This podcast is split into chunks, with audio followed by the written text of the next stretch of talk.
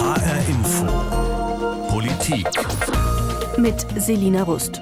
Die Polizei befindet sich gerade in einem enormen Spannungsfeld. Auf der einen Seite werden Einsatzkräfte immer wieder Opfer plötzlicher Gewalt, so wie in Stuttgart am vergangenen Wochenende. Auf der anderen Seite aber demonstrieren gerade Hunderttausende Menschen auf der ganzen Welt gegen Rassismus und Polizeigewalt, auch hier in Deutschland.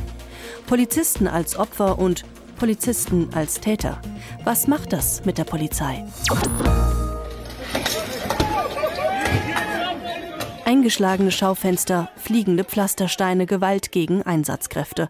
Noch immer können viele Stuttgarterinnen und Stuttgarter nicht fassen, was am Wochenende in ihrer Stadt passiert ist. Es ist so gewalttätig. Sie glauben es gar nicht, man hat richtig Angst. Ich finde es auch so einfach schrecklich, was passiert. Sich einfach nicht mehr, einfach nicht mehr Stuttgart. Dutzende gewalttätige Gruppen sind durch die Innenstadt gezogen, haben Läden verwüstet, geplündert und vor allem Polizisten angegriffen. Das ist alles passiert, weil die Polizei einen 17-jährigen jungen Mann kontrollieren wollte. Bei diesem ganz normalen, für uns üblichen Einschreiten haben sich sofort 200 bis 300 anwesende Personen dort aus, äh, sage ich mal, aus der Partyszene und Samstagabendszene solidarisiert und haben sofort die Polizeibeamten vor Ort massiv angegriffen mit Steinen und Flaschenwürfen. Sagt der Vizepräsident der Stuttgarter Polizei, Thomas Berger. Die Situation eskaliert. Die Polizisten werden attackiert, Polizeiautos angegriffen, Schaufenster zerschlagen und Geschäfte ausgeraubt. Die Randalierer inszenieren die Attacke derweil in den sozialen Netzwerken. Besonders brutal ist ein Video, in dem ein vermummter junger Mann auf einen Polizisten zurennt und ihm mit ausgestrecktem Bein in den Rücken tritt. Der Polizist rollt auf den Boden, der Angreifer rückt noch seinen Schuh zurecht und rennt dann davon. Eine politische Motivation habe es wohl nicht gegeben, sagt die Polizei. Vielmehr waren es junge Männer aus der Partyszene. Frustriert, gelangweilt, aggressiv.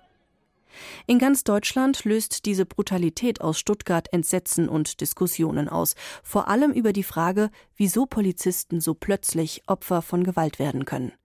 Denn dass Einsatzkräfte angegriffen werden, ist bei weitem nicht zum ersten Mal passiert.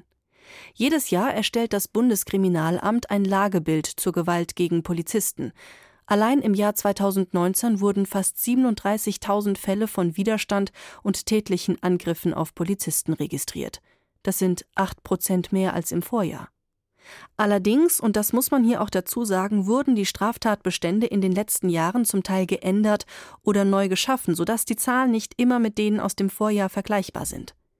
Dass die Hemmschwelle für Angriffe gegenüber der Polizei aber niedriger geworden ist, das erlebt auch Dirk Peklo aus Frankfurt. Er ist Vorsitzender des Bundes Deutscher Kriminalbeamter in Hessen. Wir haben vor kurzem in Frankfurt bei einer ganz normalen Kontrollsituation ist äh, von einer Brücke ein 20 Kilogramm schwerer Blumentopf auf äh, die Kollegin äh, geworfen worden, der sie Gott sei Dank verpasst hat. Aber das ist eine Situation, wo man sich als Polizeibeamter überhaupt nicht in irgendeiner Form mit einer Gefahr rechnet, dass von oben ein Blumenkübel auf einen geschmissen wird. Und das macht mit den Polizeibeamtinnen und Polizeibeamten natürlich eine ganze Menge, dass sie eben auch zunehmen, und darüber müssen wir sprechen, Angst haben. Und das ist nicht das erste Mal, dass Polizisten ohne Vorwarnung ganz ganz plötzlich angegriffen werden. Erst vor wenigen Wochen haben etwa 50 Männer im hessischen Dietzenbach nachts Brände gelegt und die Einsatzkräfte so in einen Hinterhalt gelockt. Denn als die Beamten eintreffen, warten die Angreifer bereits auf sie mit einem vorbereiteten Steinhaufen. Zwei Stunden dauert die Auseinandersetzung. Die Polizisten werden mit Steinen und Flaschen beworfen. Oder aber die Blockupy-Proteste gegen die Eröffnung der EZB im März 2015. In der Frankfurter Innenstadt kommt es zu einer regelrechten Straßenschlacht zwischen Blockupy-Aktivisten und der Polizei. Damals, im August 2015, habe ich mit einem der Polizisten gesprochen, der an diesem Tag im Einsatz war. Er ist zum Opfer dieser spontanen Gewalt geworden. Als Verkehrspolizist sollte er eigentlich nur die Hanauer Landstraße absperren und den Verkehr regeln. Und plötzlich stehen etwa 30 Polizisten hunderten aggressiven Demonstranten gegenüber. Die Maskierten, Vermummten, die haben direkt angegriffen, ohne Vorwarnung. Die kamen um die Ecke und bevor wir uns irgendwas hätten noch überlegen können, ging es auch schon los. Man hat sich gefühlt wie in einem Bürgerkrieg. Der Verkehrspolizist flüchtet in sein Auto. Schon kurze Zeit später stehen die Reifen des Wagens in Flammen und er sieht, wie ein Angreifer mit einer Fackel auf das Auto zurennt. Zwei meiner Kollegen haben noch die Füße die Schuhe ins Fenster gehalten, um die Fackeln abzuwehren. Ja, bis wir dann wirklich uns überlegt haben, du musst so schnell wie es geht hier raus. Das war absolute Todesangst. Er wird am Arm verletzt, als er versucht, die Steine und Flaschen abzuwehren.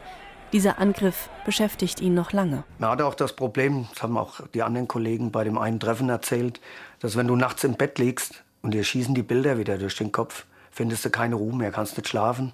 Ja, und das wird zwar jetzt im Laufe der Zeit weniger, aber es sind immer noch da und es kommen immer wieder mal die Bilder auch hoch. Sagt er damals etwa ein halbes Jahr nach den gewaltsamen Protesten.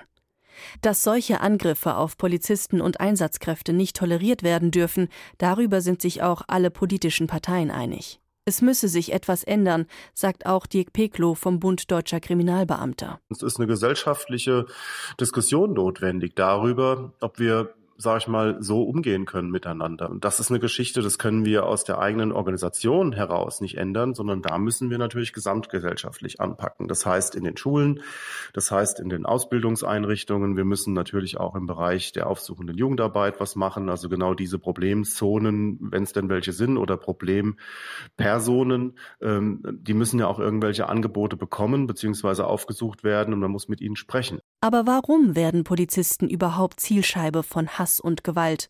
Darüber habe ich mit dem Sozialpsychologen Professor Ulrich Wagner von der Universität Marburg gesprochen.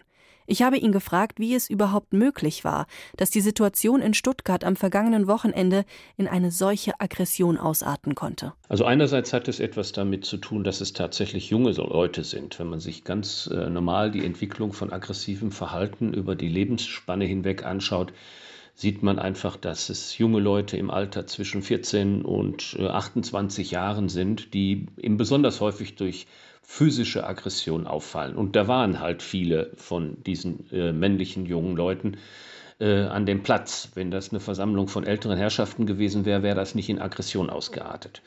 Aber Ihre Frage berührt natürlich auch noch den, den Aspekt, was war jetzt unmittelbar der Auslöser an, äh, bei diesen Ereignissen. Und von dem, was man weiß, kristallisiert sich eine Situation heraus, dass es zu einer Konfrontation zwischen den Feiernden dort und der Polizei gekommen ist.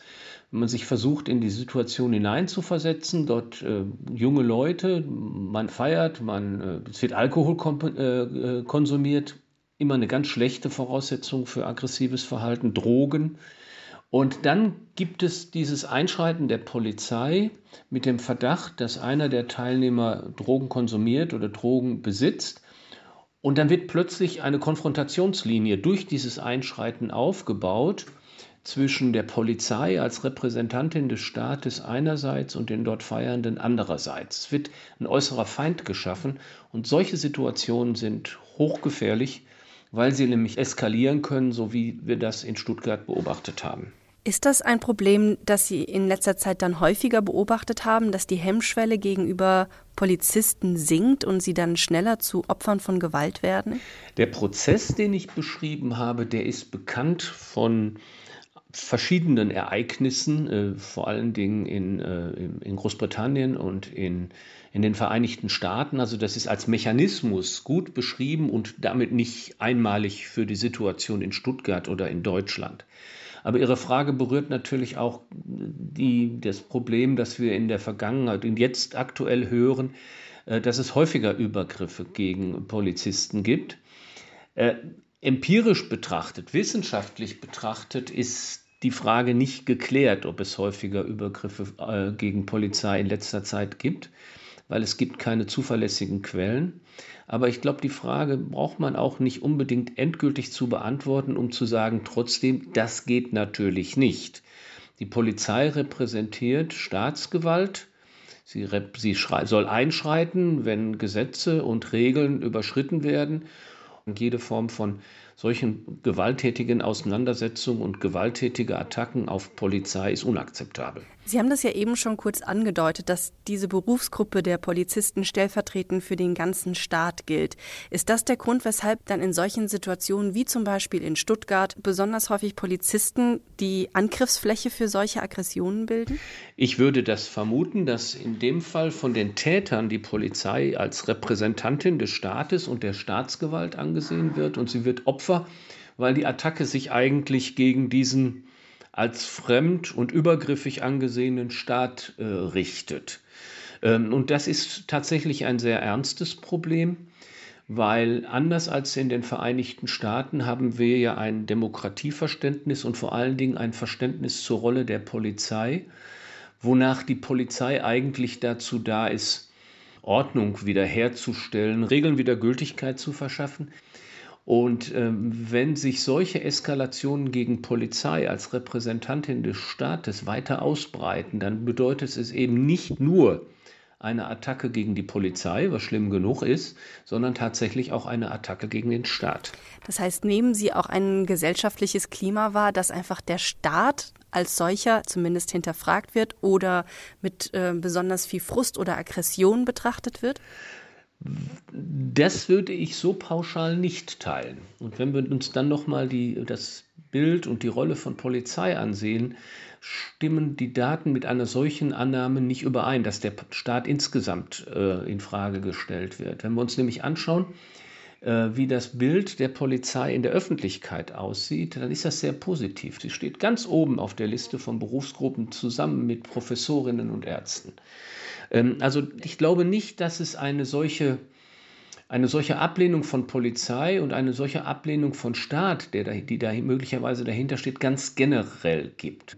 Nee, ich glaube, vieles spricht dafür, dass es Subgruppen in der Bevölkerung gibt, die ich noch nicht genau beschreiben kann, aber dass es solche Subgruppen gibt, für die es tatsächlich so einen Gegensatz zwischen Staat, der als feindlich daherkommt, und den eigenen Wünschen und eigenen Befindlichkeiten gibt, was sich dann äußert in solchen Übergriffen auf Polizei, im Übrigen ja auch auf andere Helfer, Feuerwehr und äh, Ersthelfer in, in Notfällen, was ja besonders unverständlich ist. Herr Professor Wagner, vielen herzlichen Dank für das Gespräch. Gerne. Schauen wir einmal auf die andere Seite, denn Polizisten sind nicht immer nur in der Opferrolle. Recherchen des Hessischen Rundfunks haben belegt, dass einige Polizisten in rechtsextremen Chatgruppen unterwegs waren. Und auch Gewalt gegenüber Demonstranten und Migranten ist in Deutschland schon häufiger vorgekommen. Seit der Amerikaner George Floyd durch einen Polizisten ums Leben kam, gehen Hunderttausende Menschen auf die Straßen und demonstrieren gegen Polizeigewalt. Auch in Hessen. Die größte Demonstration war in Frankfurt und genau dort hatte es vor einigen Jahren schon einmal ganz ähnliche Proteste gegeben. Damals, 2012, geht es um den Angriff auf der Rätsche Wefelsieb. Der Frankfurter mit dunkler Hautfarbe ist bei einem Polizeieinsatz schwer verletzt und beleidigt worden. Die weltweiten Proteste und der Tod von George Floyd haben alle Erinnerungen bei ihm wieder hochgeholt, besonders als er das Video gesehen hat, das zeigt, wie ein Polizist George Floyd minutenlang die Luft abdrückt. Ich habe erst einmal nicht geglaubt, ja, obwohl er gesagt hat, ich kann nicht atmen. Bitte, die Polizei war so brutal, ja. Das ist richtig direkt an meinem Geschichte, ja. Ich habe auch sowas erlebt. Im Oktober 2012 gerät Wefelsiebs Verlobte mit Kontrolleuren in der U-Bahn in Streit. Als er ihr helfen will, eskaliert die Situation. Eine Kontrolleurin beleidigt ihn mit einem rassistischen Spruch. Er selbst ruft dann die Polizei, doch als die vier Beamten eintreffen, dreht sich die Sache plötzlich gegen ihn. Als ein Beamter Wefelsieb Handschellen anlegt, soll es zur Gewalt gekommen sein. Dann hat mich hier getroffen, ich war auch schwindelig gewesen und sofort haben sie meine Hand nach hinten und dann mit Handschelle halt gefesselt. Er sei beleidigt und geschlagen worden, sagt Wefelsieb. Davon stamme auch die Platzwunde an seiner Schläfe, die mit Fotos dokumentiert ist. Der beschuldigte Polizist hingegen bestreitet das. Drei Tage liegt der Derece Wefelsieb nach dem Streit mit der Polizei im Krankenhaus. Er ist in Äthiopien geboren und hat seit vielen Jahren die deutsche Staatsbürgerschaft. Warum die Sache damals so eskalierte, kann er sich nur so erklären. Das ist nur Rassismus halt. Ist, es geht um meine Hautfarbe. Mit dem Polizisten, ich habe überhaupt nicht den geschimpft.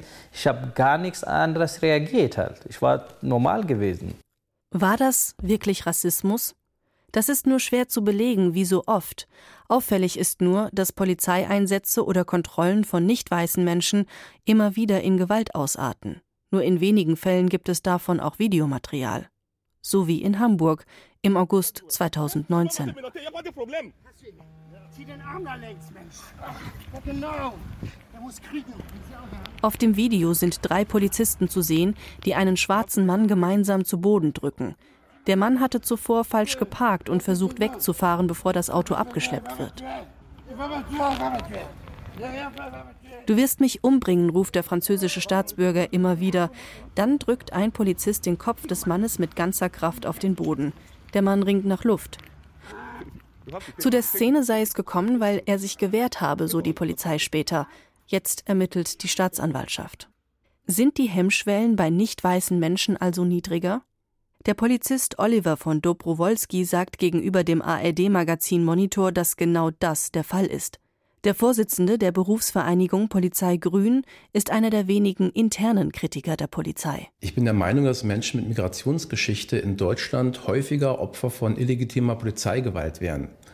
Äh, der Grund dafür ist einfach, dass sich diese Communities äh, seltener an Polizeibeschwerdestellen oder auch an externe Beschwerdestellen richten, weil sie halt auch Angst haben und ganz einfach auch ähm, die Kommunikationsdefizite da sind und das wird dann halt auch eiskalt ausgenutzt. Ausgangspunkt sind oft verdachtsunabhängige Kontrollen. Dabei werden häufig Menschen mit anderer Hautfarbe rausgepickt und durchsucht. Das Ganze nennt man Racial Profiling. Erstaunlich ist, dass es keine unabhängigen, empirischen Untersuchungen zu Racial Profiling oder Rassismus unter Polizisten gibt. Dabei wäre das dringend notwendig. Im Fall der Rätsche Wefelsieb aus Frankfurt hat die Staatsanwaltschaft den Polizisten angeklagt, doch das Gericht hält die Beweise für nicht ausreichend. Der Polizeibeamte wird nur wegen Beleidigung zu einer Geldstrafe von 1400 Euro verurteilt.